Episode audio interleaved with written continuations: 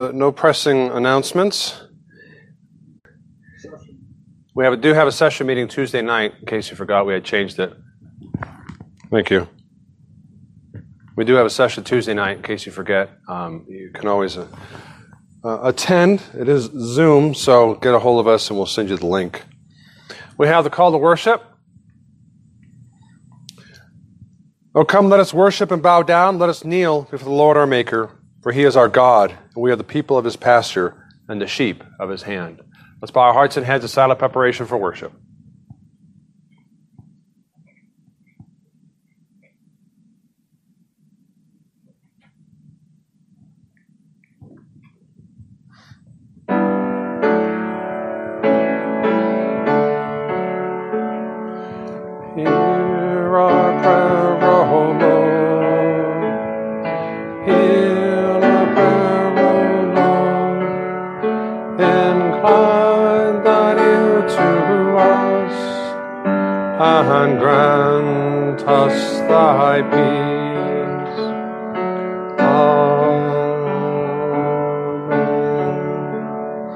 Let us stand and let us sing hymn or Psalm 11b. Psalm 11b.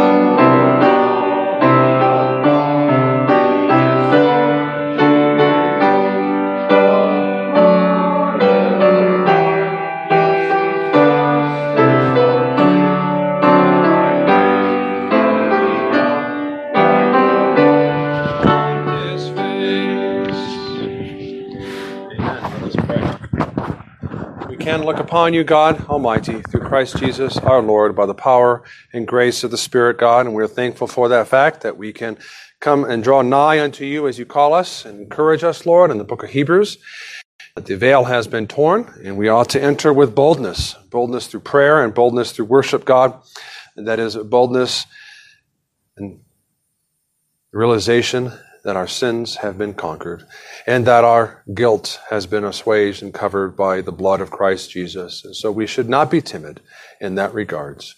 Help us, we pray, God, to that end, that this worship and your spirit with us, God, would strengthen us to that end, and that we may glorify you and honor you all the more publicly. We pray these things in accordance to the Lord's Prayer. Our Father, who art in heaven, hallowed be thy name. Thy kingdom come, thy will be done on earth as it is in heaven. Give us this day our daily bread, forgive us our debts as we forgive our debtors. And lead us not into temptation, but deliver us from evil. For thine is the kingdom, and the power, and the glory forever. Amen. Glory be to the Father, to the Son, and to the Holy Ghost, as it was in the beginning it is now and ever shall be, world without end. Amen. Amen. You may be seated. We have the reading of Psalm 46, or part of Psalm 46 inside the bulletin, uh, the insert.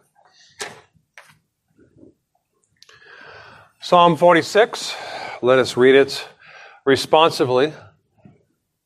God is our refuge and strength, a very present help in trouble.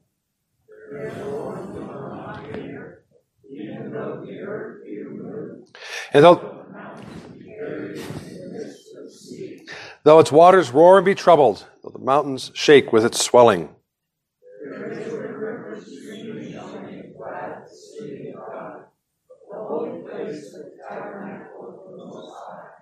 God is in the midst of her, she shall not be moved. God shall help her just at the break of dawn.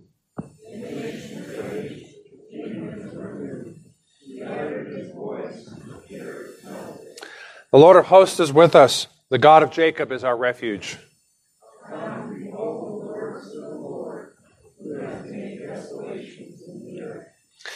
He makes wars cease to the end of the earth. He breaks the bow, the bow and cuts the spear in two. He burns the chariots in the fire.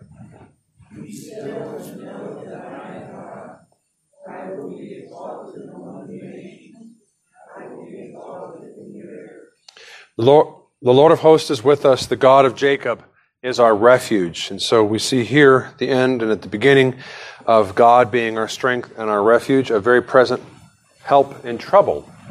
And it's interesting that as we as he unpacks that theme, that he doesn't look to his immediate situation per se. God's help for us is not always as we want it or see it, but it always will be in its full culmination when he does indeed return, and the nations that rage against him shall be moved, and his voice shall utter, and the world shall tremble at his presence, and he will make the wars to cease. So he's looking into the future, I believe. And God is indeed in the midst of us, and he will protect us ultimately, both body and soul. Let us pray. We do come before you, God, with the faith and confidence that you've instilled in our hearts. We come, Lord, acknowledging nevertheless the struggles with sins that we have, perhaps of sins of indifference towards your righteousness at times, Lord, to our own advantage, we think that God, your law is holy and just, that we forget it at times. And Lord, we ask that we would have hearts of repentance, hearts of acknowledging our violations of your holy and righteous ways of doing things and of thinking and of acting and of speaking. Help us that endeavor, we pray, God, to be comforted by the gospel promise that tells us as you are faithful and just to forgive us all unrighteousness, God, we confess our sins and so, Lord, may we confess them not just today, but uh, every day and any time in which we uh, have sinned and we have conviction, Lord, we pray, by your Spirit and your word. Our Lord and Savior, we thank you for your majesty, for your righteousness, for your uprightness, God, that you have beauty and holiness, Lord God Almighty. The beauty of your moral law expresses the greatness of who you are. May we stand in awe of that. May we praise you for that, Lord. May we pursue it and tell others of it. In particular, God, our Father and Lord, Lord of the covenant, we pray for our churches, we pray for our efforts in home missions, locally, and at the presbytery, and the General Assembly, that we would endeavor as we can, and if we have opportunities, Lord, both financially and materially, with the aid of, of an evangelist, perhaps, Lord, we pray for such men to be raised up, that you would support them, God, in your providence. We can do what we can do, Lord to help them to spread the gospel, to establish local churches. We praise you, Lord, for the establishment of such churches. We read recently on Facebook of a church down in Texas, Lord, and how they've been particularized. That's one more church that's out there preaching the gospel and helping the saints, Lord, and, and maturing them in the fear and admonition of the Lord. We pray for more such efforts, God. Efforts to help our neighbors, to help our city and our county, Lord locally, to think locally in that regards of preaching the gospel, of spreading the truth to them, of drawing them unto you as we are able, Lord, to reach out to the highways and byways. We pray in God in particular for such wisdom, Lord, and for such men to establish new churches, which has its own unique challenges, God, and that these men would be vetted to that regards and that need, and that need, Lord, that they would have the abilities and understanding and wherewithal to establish such things and to find the saints, Lord, not just in the cities, but also in the countryside, as we have many such churches there as well, or potential churches, Lord, to find these Christians who wish to gather together with a common understanding and a common goal of glorifying you and following your ways and establishing a church, a faithful church, in accordance to your word, we pray. We thank you for our efforts, Lord, in all these domains, uh, locally up to the national level and our, our, our church, Lord, and thank you, God, through your Spirit we have a fair amount of unity and that we would have purity of instruction, Lord, purity of understanding of how uh, to establish such churches and maintain in a, a practical understanding always within the context of the holiness of your word and your law. We ask God not only for our church, but for ourselves in particular, we who are your stewards, we who have been gift, gifted and entrusted, Lord, with time, with abilities, uh, with strengths, with money, with resources, Lord, to use it in accordance to the importance of priorities given to your word and natural revelation around us and our circumstances as we see them, Lord, certainly uh, for our family, certainly for those close to us and our churches, God, that we'd use such things, we would steward them, that we would husband them and uh, guide them correct and conserve them in, in the good sense of not bearing them under the ground, but to use them wisely and effectively, we pray, for your kingdom's sake, Lord, in accordance to your word. Help us in that regard to take these things seriously, God, to be thankful indeed, to be grateful in our hearts that we have such blessings, and to use them for one another, we pray.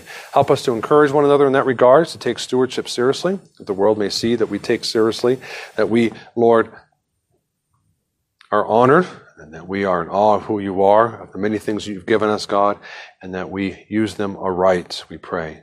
And we ask not only for ourselves and our families in these endeavors and the stewardship that we are called to, but we pray for our neighbors. We pray for their salvation. We pray for the opening of their hearts, uh, opportunities of conversation with them, perhaps, Lord, as things come up. That we would be kind to, towards them, and certainly, Lord, in our hearts and our predispositions, even if we don't get to see them very often, is the case sometimes uh, with many busy neighbors and coworkers, perhaps, and the like. And we pray not only for them, Lord, and for good upon them through your providence, but especially upon their souls. We pray, God, for our justices and uh, the protest outside of them, uh, the heinous protests where they use a symbol. They think they're proud of a symbol coat hanger. It's atrocious they willingly harm themselves to get rid of their baby. Our God and Savior, we pray for a stop to such butchery and such wickedness, such moral monstrosity, Lord Almighty, and that you protect the justices and uh, guide them, we pray, to do the right thing in overturning Roe v. Wade. Indeed, all our other justices, all our other leaders, locally, locally and nationally, God, and to move out of the way that they would perhaps fall into their own snares, as we read in the Psalms, God. And certainly, we always pray, Lord, not out of uh, raw hatred against them, but for justice and mercy's sake, these things, but always as well that they would repent. And you would raise up godly men and leaders, Lord, to preserve life and again to also protect your church, we pray. We ask for your presence to be among us this morning as you promised in your word, Lord, that we trust and obey in accordance to the strength you've given us by your grace, we pray. Amen. We now have the tithes and offerings.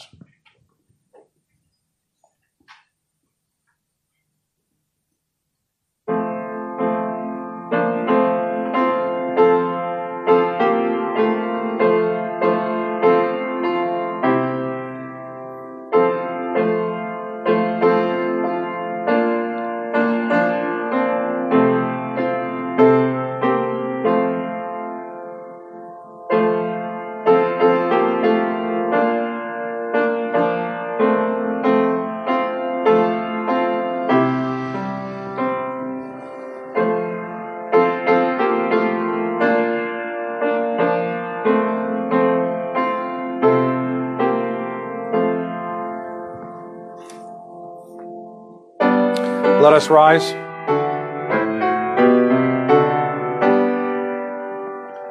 Praise God from whom all blessings flow. Praise Him, all creatures here below. Praise Him above, ye heavenly host. Praise Father, Son, and Holy Ghost. Amen. With these tithes and offerings, God Almighty, we ask that they would indeed be an expression of our heart and love to you, a praise before you, Lord, and they would be used greatly and mightily for your kingdom's sake. Amen. As we are standing, let us sing hymn 463, 463.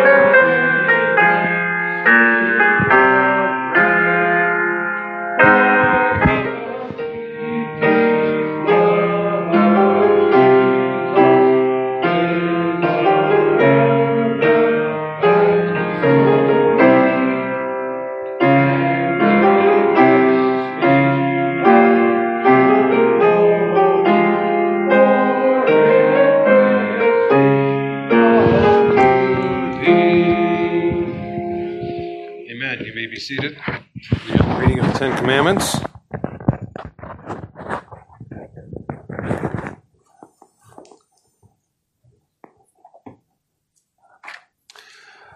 The green insert the bulletin. Let us read it together. And God spoke all these words, saying, I am the Lord your God, who brought you out of the land of Egypt, out of the house of bondage. You shall have no other gods before me. You shall not make for yourself a carved image or any likeness of anything that is in heaven above, or that is in the earth beneath, or that is in the water under the earth.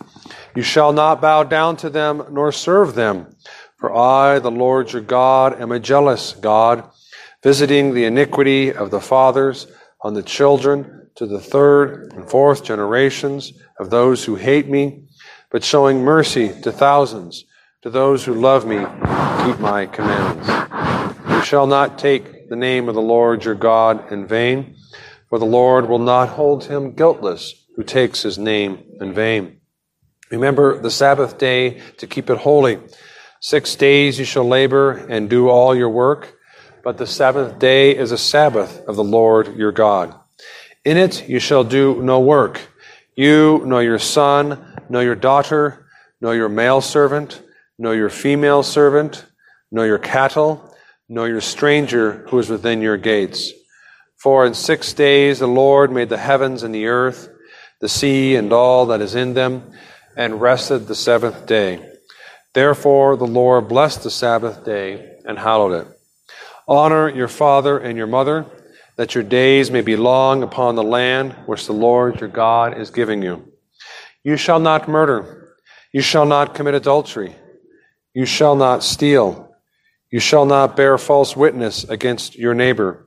You shall not covet your neighbor's house. You shall not covet your neighbor's wife, nor his male servant, nor his female servant nor his ox, nor his donkey, nor anything that is your neighbor's. Hear also the words of our Lord Jesus, how he says, You shall love the Lord your God with all your heart, with all your soul, and with all your mind. This is the first and great commandment, and the second is like it. You shall love your neighbor as yourself. On these two commandments hang all the law and the prophets. Let us turn to our Bibles to Leviticus. Leviticus chapter 19, verse 2, and then Leviticus 20, verse 7 and 8.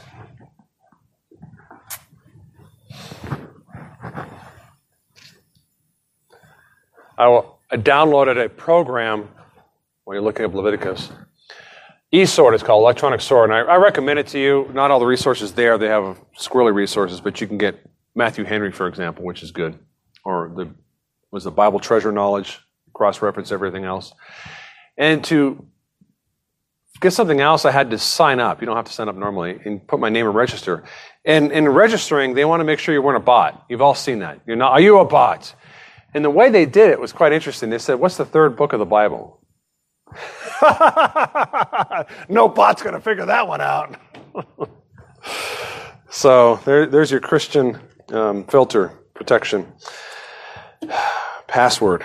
Leviticus chapter 19, verse 2. Let us listen attentively to the word of God. Speak to all the congregation of the children of Israel and say to them, You shall be holy, for I, the Lord your God, am holy chapter 20, verses 7 and 8. Consecrate yourselves, therefore, and be holy, for I am the Lord your God, and you shall keep my statutes and perform them. I am the Lord who sanctifies you.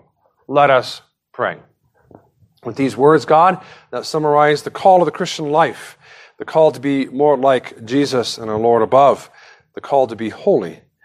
May we, Lord, be encouraged therein and not terrified of this call as God was encouraging them, Lord, with His word and His precepts here and rooting it in who He is, the holy and righteous Lord of all creation. We pray, God, that your Spirit be with us as we go through this series on holiness and growth in the Christian life. We pray. Amen. The book of Leviticus is probably the least read book in the Bible, perhaps after Numbers, I don't know debate there. I think it's not so much the indifference to the content of the book, but likely the bewildering content of the book. After all, it speaks of burning animals on altars, of avoiding unclean things, of evaluating leprosy, and directing men with robes, headgear, and vests embellished with jewels and precious stones. What is that all about? How is any of that relevant or useful for Christians today? And I would like to show you how and to what extent, and in many ways, the beauty of the book of Leviticus. But first of all, to the larger idea, a major theme in Leviticus holiness. What is holiness? It's a question all Christians would have asked and should ask at one time in their Christian life. What does it mean to me? What does it mean to God? The call of holiness, as we know, sometimes is grossly exaggerated and confused in many and sundry ways, and I covered that in 1 Peter, where Peter, as you recall, quotes Leviticus be a holy nation. In fact, that's Exodus, but also be holy, which is Leviticus, and ties the two together in his mind because it's still relevant for us today to be holy. And Christians see this and they have confusion about what it means what is not. And I hope in this small series to unpack these things in a different way. I know I've preached on sanctification before, uh, but this will come from a slightly different angle and a different emphasis, I think. What is holiness? The text before us talks of holiness. First of all, the remote context. In reading any given sentence, uh, ideally, you should have an idea of how it fits within the chapter, or the pericope is more precise. The chapters are artificial, of course, the divisions. A collection of verses that cover a same idea and that within the larger idea of the book. What's the point of the book? And how does this sentence or this collection of verses fit to that larger point? Leviticus, the name comes from the Latin Vulgate about Levites, that which deals with the Levites. Uh, it's about, obviously, the Levitical priesthood, but not only about the Levitical priesthood. We just read that there in chapter 19, verse 2 where he says to Moses, Speak to all the congregation. So it's not just the Levites only that the book of Leviticus is about, but also written and directed explicitly to all the congregation. And it's not just all the congregation should know what a priest is up to, which is a good thing. You ought to know what your pastor's up to. I'm not a priest, but the parallel, the New Testament era of the church officers there is the same thing. You should know the duties of the officers. That's why we go through 1st and 2nd Timothy, for example, written to a pastor, so that you know and expect and can avoid wolves, for example. But it's more than that. Leviticus talks to the congregants about what they should do and what holiness is for them. Be holy as I am holy. Now, the book of Leviticus is broadly divided verses chapter 1 through 17 and then chapter 18 to 27 maybe chapter 16 there's some questions about it but clearly something has changed a little bit in the latter part of the book the first part is mostly the cultic laws that is the ceremonial laws of setting up and the sacrifices and then preparing aaron and his sons to be formally set aside after being in the desert as officers in the church as the priest and the high priest and then, after that, we have chapter 16, although not the center of the book, is central to the theology of the book, the great day of atonement. And then the latter part, chapter 18 to 27, we have a lot more moral laws. The call to love the stranger and not hate him, the call uh, to maintain pure families in marriage, for example none of which are covered in the first part of Leviticus.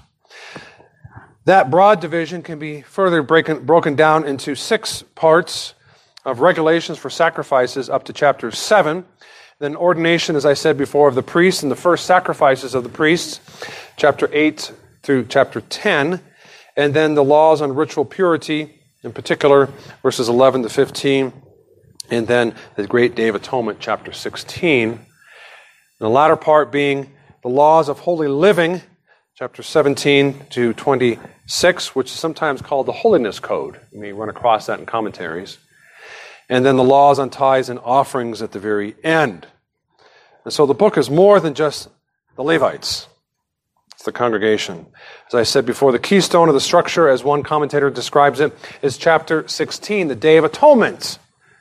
Up to that point is about approaching God through the sacrifices, and then the priests and preparing the priests, all of which, of course, what? Point to Jesus Christ. The great day of atonement, which is done about once a year in the Holy of Holies, and that's the only time not just any priest, but the great high priest himself comes after he has purified himself, as our Lord has purified himself, Jesus Christ. So he goes in, and as we know, he tore uh, the he rent the division of the curtain between the places, and now we have free access through him. All that points to Jesus, and all that, in fact, prepares for the latter part of the book, where you do have more moral exhortations, where you clearly have the Ten Commandments, for example, in chapter 19. Not in the same order, but over talking about things related to the Ten Commandments there. Because once we have been born again, once we have been delivered, once the great atonement of Jesus Christ has covered our sins, we are called unto holiness.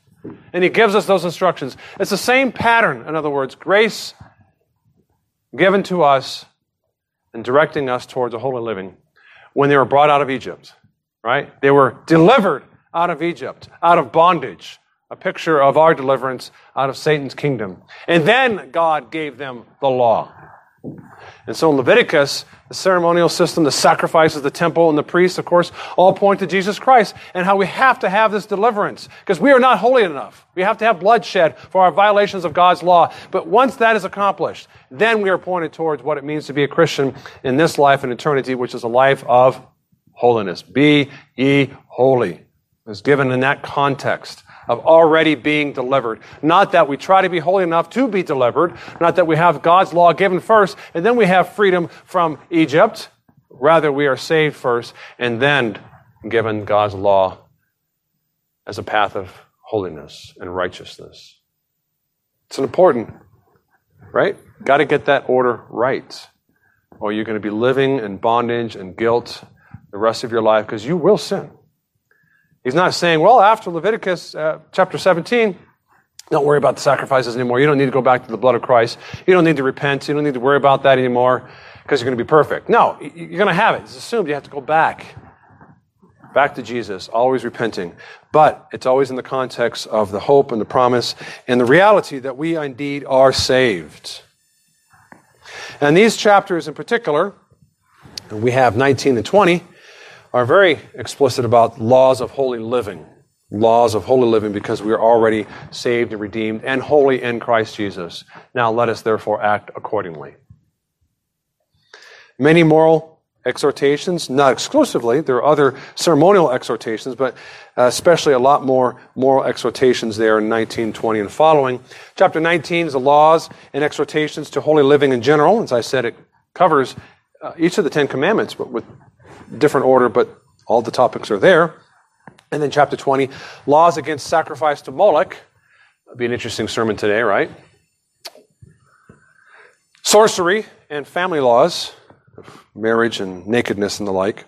The principle in particular in this passage and the other passage, right? Leviticus 19:2, be ye holy, for I the Lord your God am holy. And then chapter 20, verse 7 and 8, consecrate yourself, what? And be holy, for I the Lord your God am holy.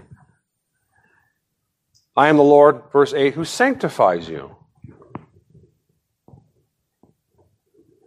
When he says, be holy, when he says, consecrate yourself, when he says, I sanctify you, those are all synonyms. They're saying the same thing differently.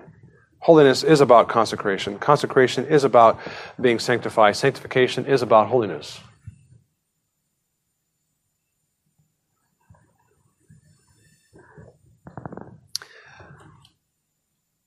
The first thing I want to point out here with the principle of the, that is the point of the text. What is the moral truth? The truth is, be holy, for I am holy. I want to emphasize the I am holy. The holiness of God is the basis of the command.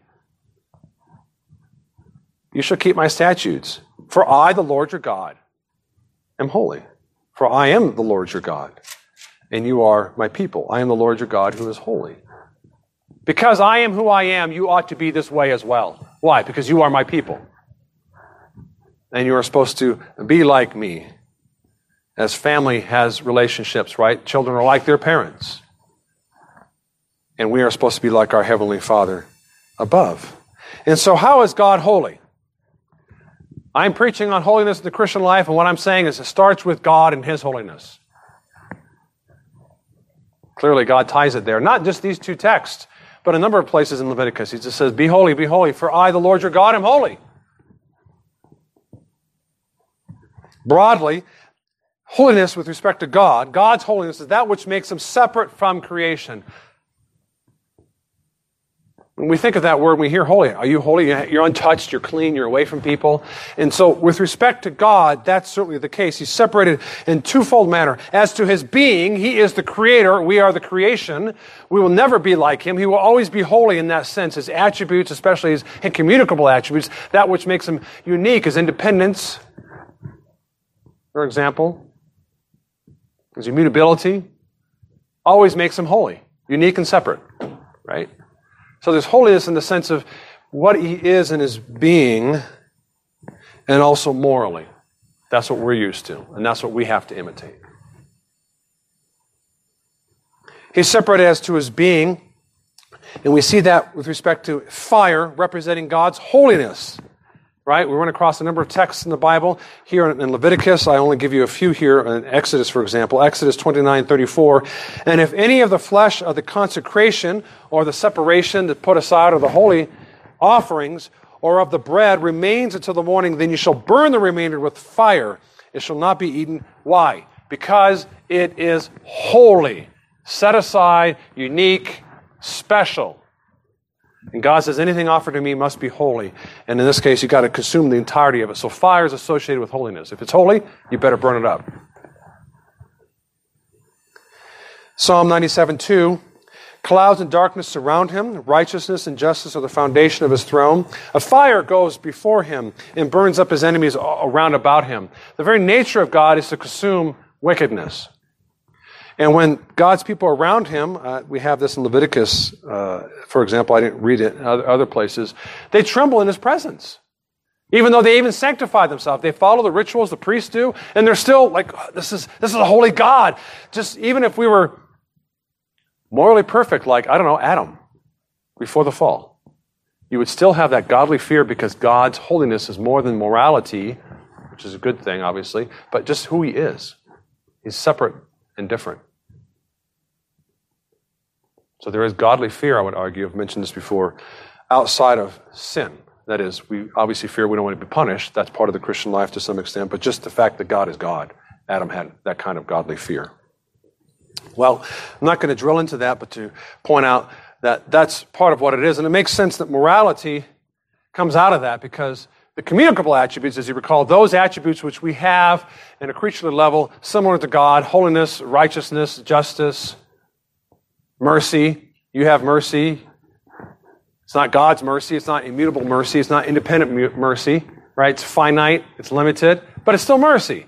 We don't have the incommunicable parts. That's what makes him unique in his being. But morality, uh, in that sense, the call of holiness, we can imitate and we do have at a creaturely level. And so, be holy, we are called, because God is holy. That's the holiness of God. Who He is and what He does and the morality that we are called to imitate Him in justice and in mercy and in righteousness is the basis of our call to be holy. Be ye holy, for I, the Lord your God, am holy.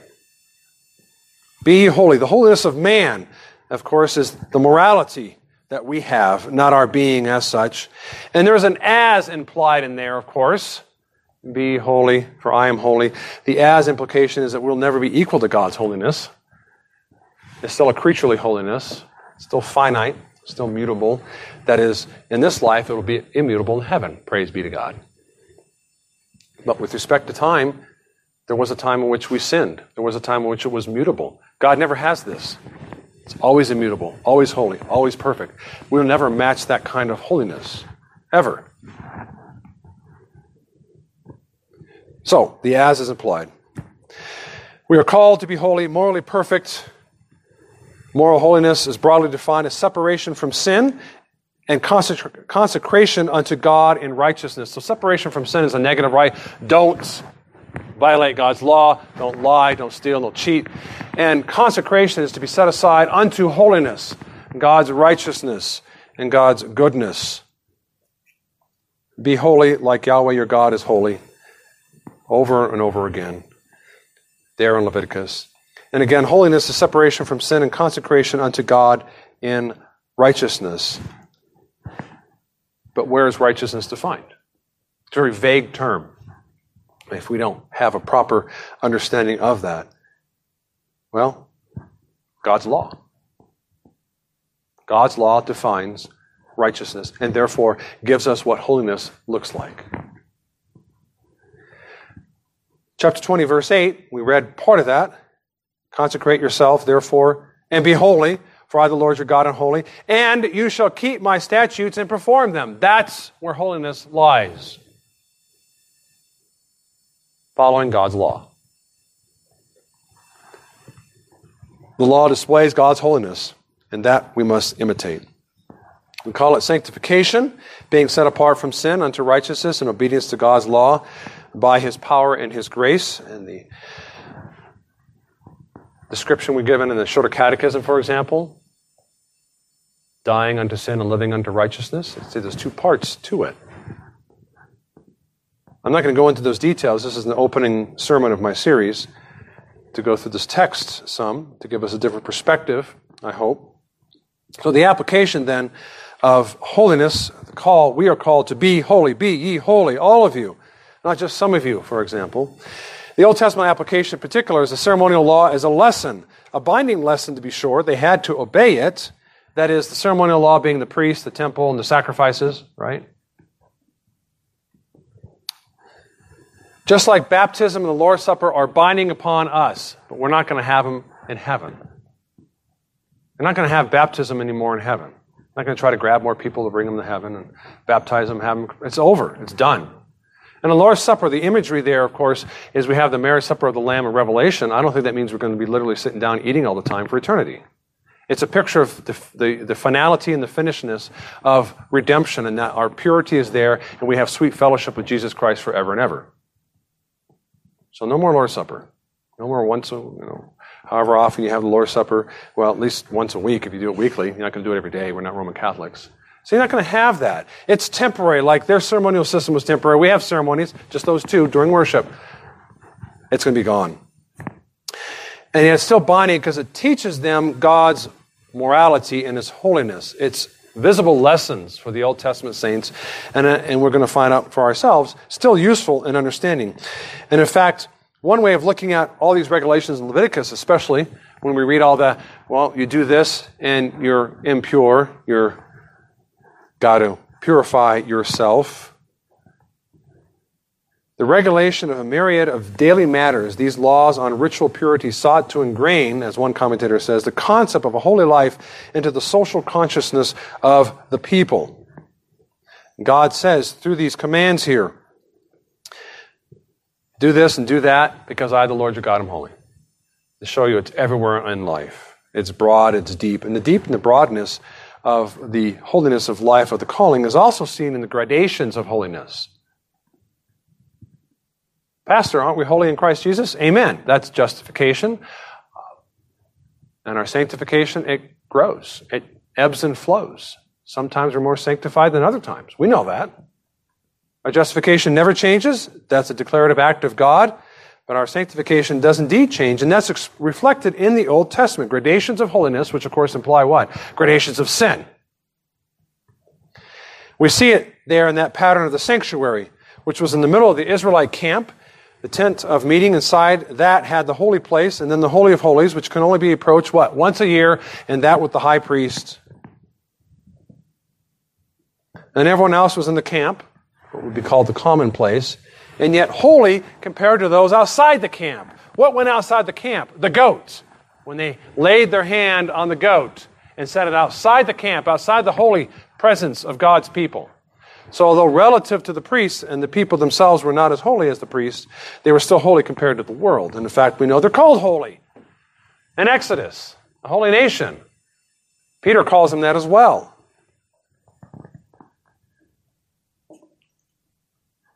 being unholy had the consequences of having to purify yourself before you came to worship, before you went into the court of the temple. You couldn't go into the temple uh, proper, as you know, in the tent. The priest had to go in there, and then the Holy of Holies and the like. The tabernacle. Temple had the same pattern.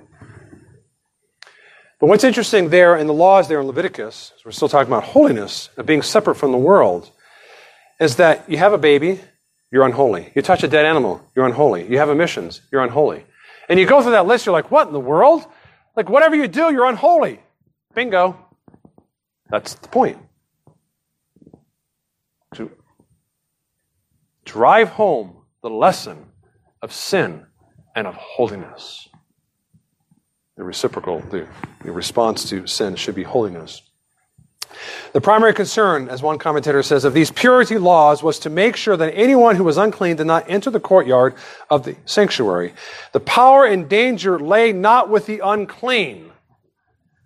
Oh, there's something wrong with having a baby. No, not as such. But with the holy, the holy would consume anything unclean that did not come, that came into its presence. Because now we're going into the being of God. It's just a consuming fire. So the lesson here was a lesson of who he is and what we are called to be in all parts of life. That's what they were taught in the Old Testament, and we can learn the same lesson today. Leviticus is still helpful, therefore, for us to learn about sin and righteousness and the worship of a holy God. The New Testament application, then, is to learn those lessons but the application is also seen in the use of the word holiness and sanctification or sanctify in the New Testament interchangeably by Paul and other uh, authors. We dropped, of course, the ceremonial distinctions as we read in Acts and Hebrews, that we don't have to have these ceremonial laws anymore, that um, you know, our wives, mothers don't have to be purified for having a kid. Uh, we touch a dead animal, we don't have to purify ourselves other than I don't like touching dead animals and I don't want something crawling over my hands. There's no ceremonial aspect, there's no lesson there for us today. But we can still learn those lessons from Leviticus about the call of holiness. And there's an interesting lesson we can also learn from this chapter 19, for example, is the lesson of individual and collective holiness. The laws there in 19, I won't read all of them, talk about you shall not, for example, in verse 17, you shall not hate your brother in your heart. You shall, shall rebuke your neighbor and not bear sin because of him. That's not libertarianism. That's not individualism. That's a community of holiness. We are called to rebuke your neighbor. On the flip side, not to hate him in your heart. We are called in our holiness. The Christian holiness is not pure individualism. People kind of grow up that way. I grew up that way in the Christian church. Not exclusively. No one's no one actually practices that to the exclusive, exclusively, I guess, unless they live in a hole somewhere. You're at church, you're interacting with one another, and somebody says something offends you, often you say something, even in big churches, I suppose, or perhaps you mumble under your breath and walk off and never go back to the church again. Because you realize that holiness also is collective in that sense, or interactive and reciprocal, whatever other word perhaps is a better word. The individual call to holiness is mentioned there in 1 Peter 1.15. But as he who called you is holy, you also be holy in your conduct, how you live as a believer. Because it is written, Be holy, for I am holy. Peter is quoting Leviticus and applying it straight to us today. Because it is applicable. It is part of our moral DNA as Christians to be holy. It's a call and command of God. But it's not just you individually and all that you can do. It's collectively. 1 Peter 2 9. But you are a chosen generation, a royal priesthood. There it's more explicit, talking about all of you. A holy nation, his own special people, that you may proclaim the praises of him who called you out of darkness into his marvelous light. So holiness isn't just how much Bible can I do throughout the week and prayer in my closet. You ought to do that. But it's more than that. It's a community effort towards one another, as we covered some of that in 1 Peter, in fact. What is the source of holiness? That's holiness, being separated from sin and consecrated unto a holy purpose and righteousness unto God and for His glory. What is the source of holiness? This is helpful to know because there's confusion. It's important to avoid two errors that you are passive and God is active, for example, and that was the language that I grew up with is let go and let God. And that's not a good way to live. I tried it. And so you're very passive until something, you know, hits you over the head and oops, I made a mistake. Um, I should have been more active at my job and initiative and change my job perhaps. I don't know what God wanted for me, is what you're told in those circles. You gotta look out for God's will. God's will is to use your common sense and get a better job if you need to. And that's an act of holiness. I didn't mention this, but holiness isn't just going to worship, it's your life. It's implicit there when it says you're a holy nation and that all that we have, right, having pregnancy, you can be unholy. Why? Because moral activities are involved in everything a human does. The moral intent of the act is always there. And the other error is that you are active, of course, and God is passive or reactive to you. And uh, you see that traditionally of something like God looked down the corridors of time and saw you do X, Y, Z and added up, you did a lot of good works and you didn't do enough good works, so I'm going to pick you to be saved. What the? What a terrible way. No, no. No, the answer is both. You're both active in your call of holiness or sanctification, but of course, God is the initiator and the sustainer of your activity. There are two moral agents in your call of holiness. God is that active agent with a capital A who brings us new life. We are born again. Not we chose to be born again. We are born again. It's what is done to us by the Spirit of God. Now, regeneration, in fact, to talk about another part and facet of holiness, are the means of holiness. Being born again is not done in the vacuum, but done what? In the context of the gospel, of preaching, and of the church ordinarily, accompanied by instruments of God. Sanctify them by your truth, Jesus says. Your word is truth. There are instruments of holiness. And the Spirit was pleased to use that for us being born again. Now, to go back to the idea of the two agents in our holiness, God initiates our sanctification. Ephesians 1 4, according as he has chosen us in him before the foundation of the world, that we should be holy and without blame before him in love. That is God not us. After the Spirit regenerates us, the process is reciprocal. We are called to keep God's precepts and commands to be holy and different from the world's sins because we have been raised from the dead spiritually and we can respond to God. And Philippians 2 12 and 13 is my favorite passage in this regard of sanctification, of holiness. That it's not just you being passive, God being active, you being active, and God being passive But we are both passive and we can be are both active and we can be active because God has initiated it first. Therefore, my beloved, Philippians 2:12. Therefore, my beloved, as you have always obeyed, not as in my presence only, but now much more in my absence, you. God isn't obeying for you, you're obeying. But but God gave me the strength. Yes, but still, you're active. Work out your salvation with fear and trembling, for it is God who works in you both to will and to do his good pleasure.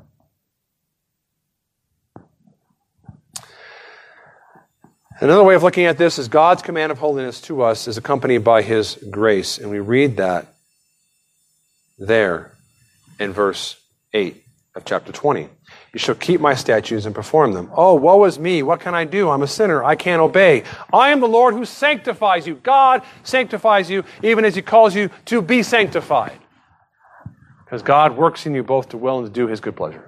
And that should be encouraging. We should not despair in the day in which we are called to follow him, which is every day and in all things. God's command of holiness is always accompanied by his grace to fulfill that command.